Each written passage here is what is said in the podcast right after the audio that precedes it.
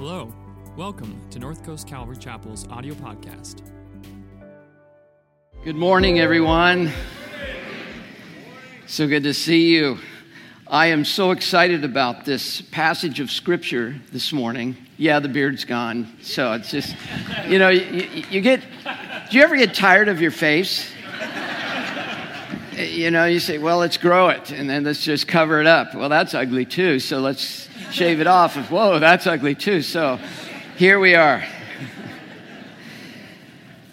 So, uh, 25 years ago, uh, I was reading this passage that we're going to study this morning, and it rocked my world. Uh, it, it's a passage that I've read forever, the, the Beatitudes, and it hit me like I was reading it for the first time, like I was one of the people on the side of the mountain listening to Jesus. And I've always, before this time, I always struggled with the Sermon on the Mount like it was this huge bar. Like, whoa.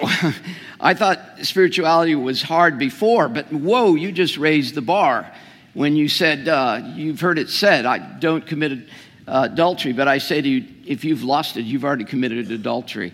If, if, if you uh, don't commit murder, but if you've uh, hated anybody, you've already murdered them. And I think, whoa, you're really raising the bar. But I'm taking you back into the Sermon on the Mount, yeah, to re radicalize you and to re radicalize me. But particularly, we're going to focus on the Beatitudes. And what I want you to see here is the values that Jesus brings. So he goes back up on the mountain, like we studied last week. And it says actually in verse 1 and 2, when Jesus saw the crowds, so he realizes, okay, it's happening. I'm seeing the crowds. And now he ascends the mountain just like Moses ascended the mountain. Remember, Moses promised a prophet is coming that will be like me, only better. And, and, and they're realizing this is it. He goes up the mountain, he sits down, which is a position of authority, speaking to them in authority. They hadn't heard Jesus in authority like this, and he begins to teach. And this is the Magna Carta of, of, of our faith. This is Jesus re radicalizing us and speaking to us with authority. And the place that he begins, interestingly, is values. These are the values of the community of Jesus. He talks about brokenness, he talks about mercy, he talks about being authentic and real, he talks about uh, being peacemakers. And he talks about being willing to die for who we believe in. And these values become the values of the Jesus community. And I think you're going to see that these are the values we thrive in here, right here at North Coast Calvary.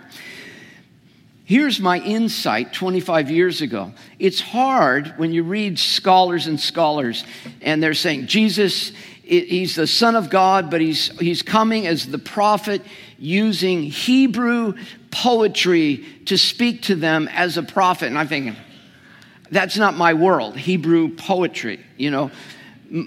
But our world is Jesus, CEO, starting his new startup, the Jesus movement, the Jesus community.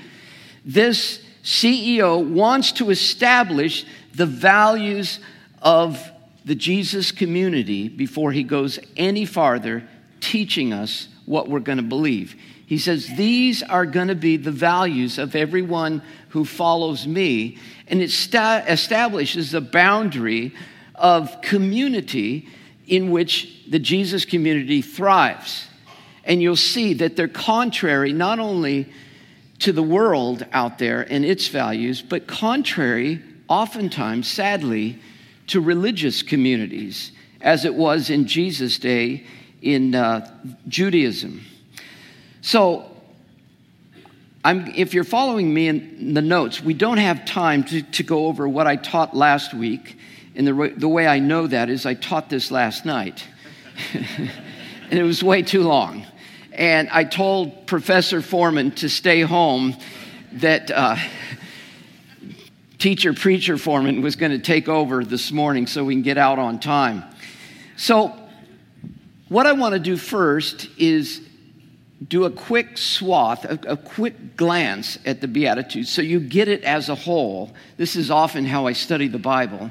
I use my wide angle lens, get the context, get the speed. So I'm, it's just like I'm sitting there listening to Jesus, and then we'll go back and take each Beatitude apart and get out of here on time. So let's read the Beatitudes together actually, we're probably in different translations. So when I say together, I, am not saying out loud, but uh, that might be an interesting idea if we could all read the same translation. Blessed are the poor in spirit. Hey, it's right there. Let's just read it from the screen. Can we read it out loud together? Blessed are the poor in spirit. Come on, for theirs is the kingdom of heaven. Blessed are those who mourn, for they shall be comforted. Blessed are the meek for they will inherit the earth. Blessed are the thirst for righteousness, for they will be filled. Blessed are the merciful, for they will be shown mercy. Blessed are the pure in heart. Blessed are the peacemakers, for they will be called children of God. Blessed are those who are persecuted because of righteousness for theirs is the kingdom of heaven.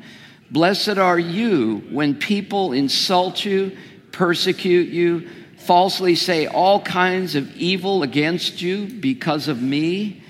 Rejoice and be glad, because great is your reward in heaven. For in the same way they persecuted the prophets who were before you. Lord, come and speak to us this morning. You know our address, each one of us individually, and exactly what we need. Holy Spirit, plant your seed of truth into our hearts, we pray. In Jesus' name, amen. I kind of like that. Maybe we should do that every weekend, just to, uh, since we have it. It's kind of cool. Some of us are better, re- you're better readers than I am, uh, but it, it's cool to do that together. So, what you notice in a first glance is it feels like something's wrong. You, if you're not a Christian, those of you that have been raised in the church, you, you would say, How can anything be wrong? These are the Beatitudes. But if you're a brand new believer, you're reading, these seem contrary to the idea of blessing. It's almost like up is down. So it seems wrong. Uh, there's people in need. There's people waiting, they're poor in spirit, they're mourning, they're hungering, they're thirsty. Those are normally not things we pursue, right? I was thinking about the song we were thing, singing right there at the end. I want to be tried by fire, and wondering how many of us, as we we're reading that, saying, eh, could we not sing that lyric? you know, it's, uh, it's almost like saying, come on, bring it on. and, and, and, and I thought to myself, I'm not sure if I want to sing that lyric, but then we all know that God is good and He's never going to give you anything. You know, we have a good Father, that we're, we're not, uh, it's not magic that we're doing. And so if we say something, it doesn't backfire upon us. He's a wonderful, wonderful Father. But there, in this line, there's people poor in spirit, mourning. Uh, we're giving mercy, but they, the reason we're giving mercy is somebody needs mercy. Someone's at war with somebody else, and that's why we're, we're being peacemakers. And also, it's not so good when people are persecuted.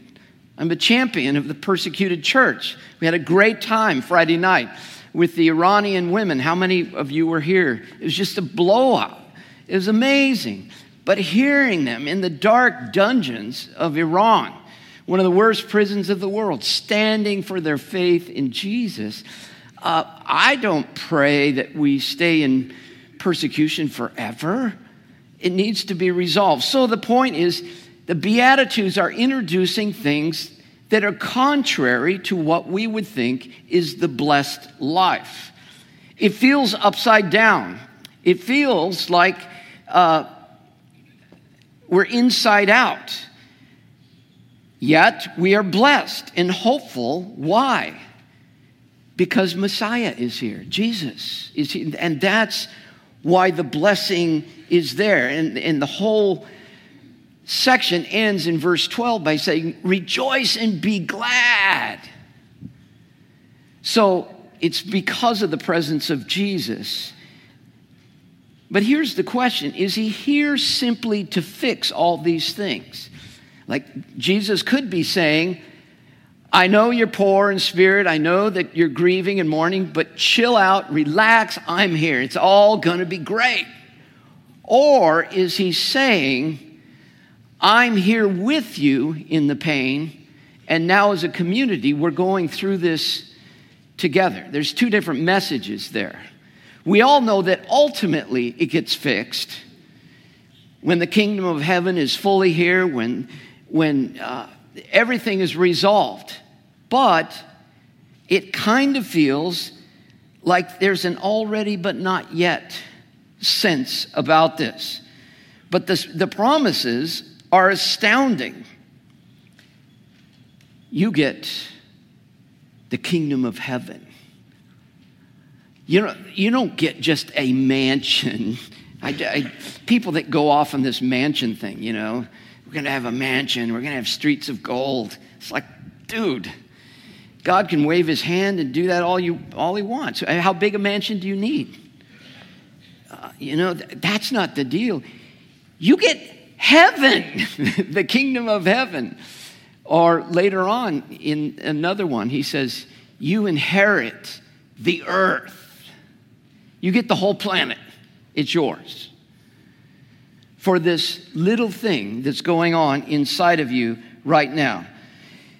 N.T. Wright, who is a famed scholar, and, and I think has been a, a, blessing to the Christian community, uh, he talks about an illustration that I think applies here. He talks about seeing a movie about pilots who are trying to break the sound barrier. And there's scads of movies that have been done about this. And you know the name Chuck Yeager. He's the one that finally breaks the sound barrier. But in this particular movie, at the climax of the movie, as he's trying to break the barrier of 735 miles an hour, and these, these planes in these days were tin cans. I mean, I think the films uh, depict these uh, flying machines properly by showing them vibrating like this, you know, and they're holding on, you know, as they're trying to break the sound barrier. But Chuck Yeager senses why some of the other pilots before him crashed or why they didn't succeed is he has this hunch that when you break the sound barrier, everything flips. Up is down, and down is up. So he experiments with the stick and pushes the stick forward, and the plane goes up. He pulls the stick back, and the plane goes down. And it's kind of like the kingdom of God that way, that these things initially feel like, whoa, I don't want to be a part of a meek community. These little people that are so meek. I want to be a bold, strong, conquering person. I don't want to be around meek people. But the meek people inherit the earth. They're, they're actually the big people because down is up. By the way, uh, N.T. Wright investigated to see if that was true, and it actually wasn't true about Chuck Yeager. It was just a drama that Hollywood pl- pulled off you know, to make the movie more interesting. Uh, it, it doesn't change at the sound barrier, but it's a good illustration, right? so, one by one, let's look at the, the Beatitudes. Number one, the poor in spirit versus the rich in self receive God's wealth. He says, Blessed are the poor in spirit for theirs is the kingdom of God, God's wealth. So many have limit, limited the poor in spirit to be referring, good Christian teachers have limited it to sin. So, someone who's poor in spirit, they would teach, is someone that's uh, faced their sin and now they're, they're crying, they're, they're poor in spirit. And I would not take anything away from that, but I would say I don't think it's limited to awareness of sin. We have to use the Old Testament, I think, to define each of these uh, Beatitudes because Jesus is telling us that the Old Testament is being fulfilled right before your eyes. And the Old Testament is rich with this concept of the poor in spirit. Luke, in his Sermon on the Plain, in a different context in Jesus' ministry, he tells us, Blessed just simply are the poor, which would bring up in our minds socioeconomic issues, not just poverty in spirit. But I think all of us would admit that they're highly correlated. When you're, you're poor, oftentimes you're broken. And when you're broken in spirit, oftentimes you don't feel like going to work, right? So, poverty of spirit, what is that? And why would that be blessed? Well, if we go to the Old Testament, Psalm 34 18 says, The Lord is close to the brokenhearted. He saves those who are crushed in spirit. Psalm uh, Isaiah 57. Even though I live in a high and holy place, that's where God is. He says, I also am with the contrite and lowly in spirit. Isn't that beautiful? Even though he's high and lofty, he's especially with people who are poor in spirit.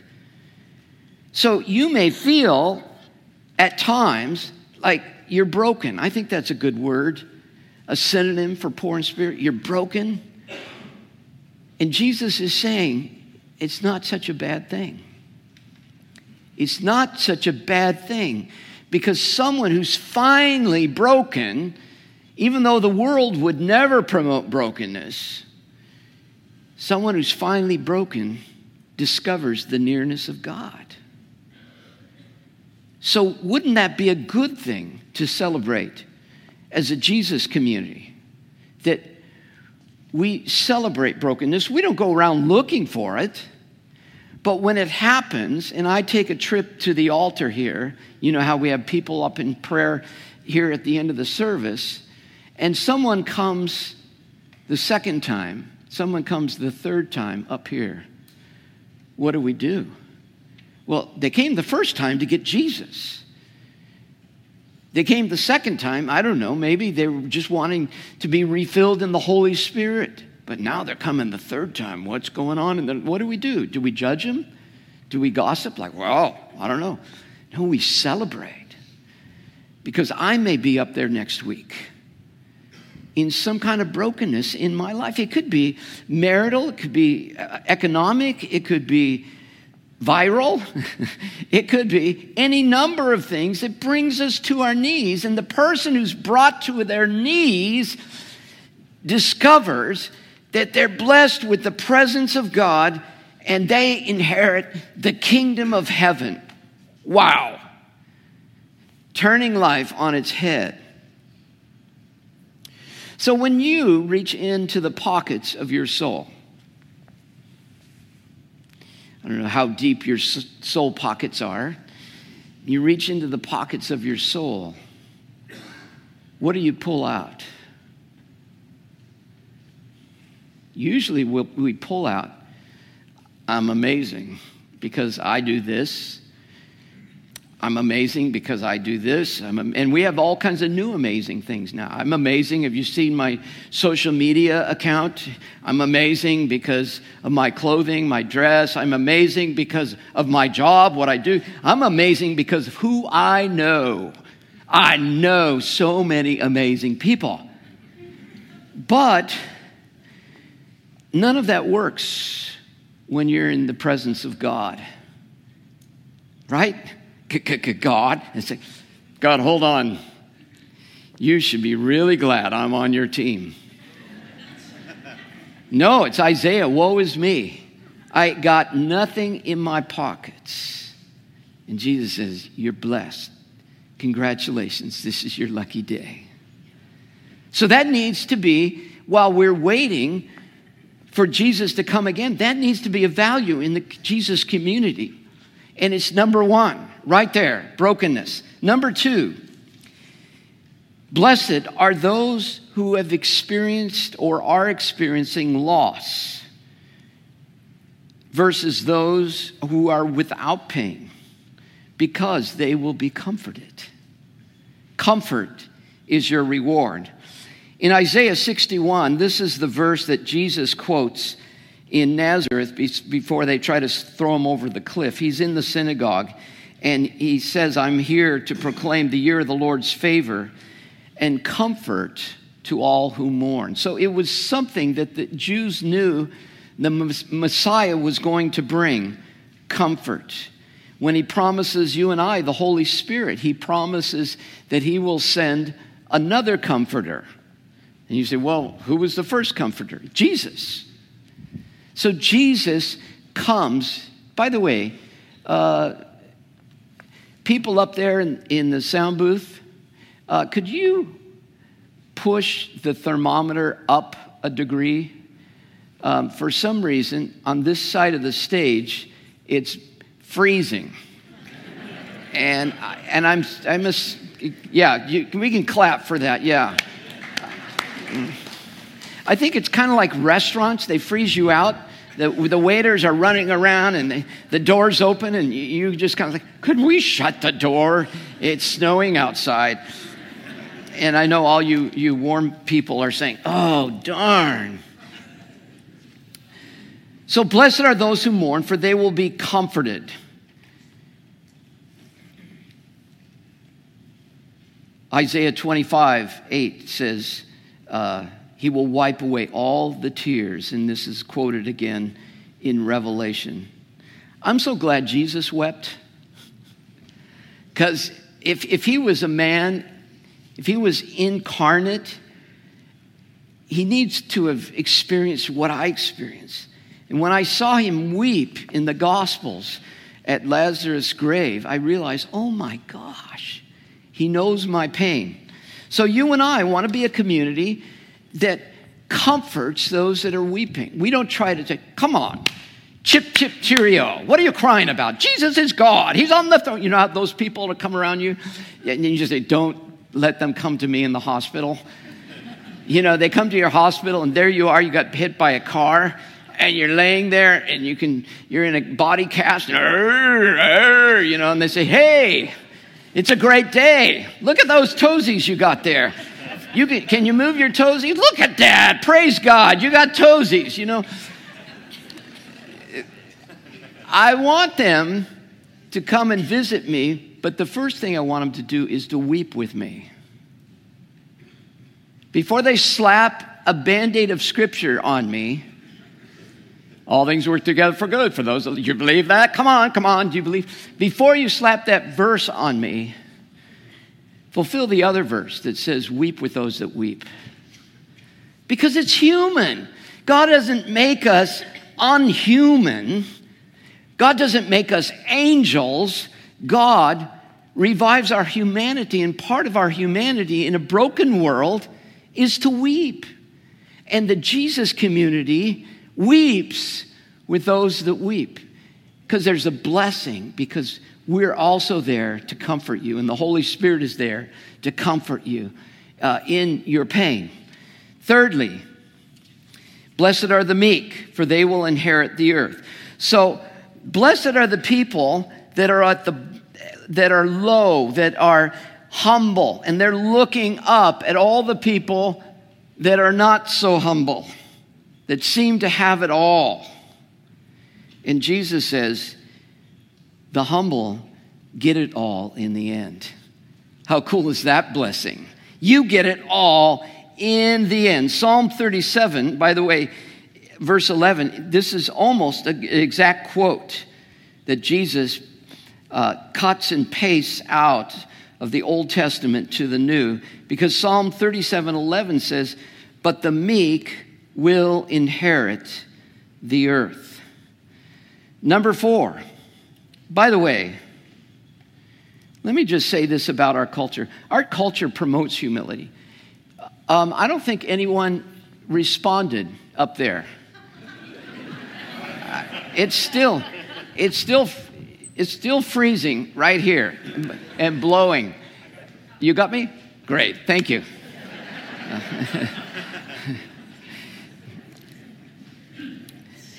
so, our culture promotes humility, right?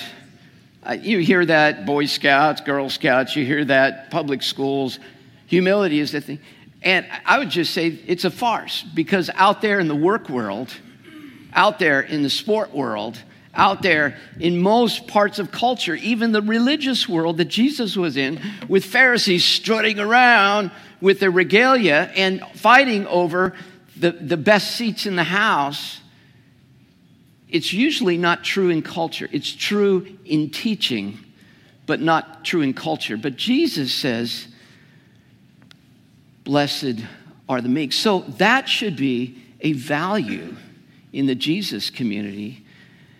There should be servant leaders, not lording it over king leaders, right? And I know on staff, it's a value here that we talk about all the time. I remember telling a pastor when I first became pastor here, there was kind of a, a, a transition of the guards that was going on in terms of staff. And, um, and I, I heard him talking to somebody else, and he was asking him the question Am I your pastor or not? Do I have authority over your life or not? And I happen to be coming around the corner as I hear this. And when the meeting was over, I appeared from around the corner and I said, uh, It's time to hand in your badge. He says, What do you mean, my badge? I said, Your God badge. That you somehow have deputized yourself to have some kind of God badge that you get to talk to people like that. And he bowed his head and he said, I'm so sorry. I said, This will never happen in this Jesus community. If someone respects you, you earned it out of humility. You don't, you don't demand ever respect because uh, you've already lost it if you're demanding it. Number four, those who long for God's ways versus those who are bloated and satisfied with the status quo. They will be filled, in other words, satisfied. So, people that feel desperate at times. This world's wrong. It's not just.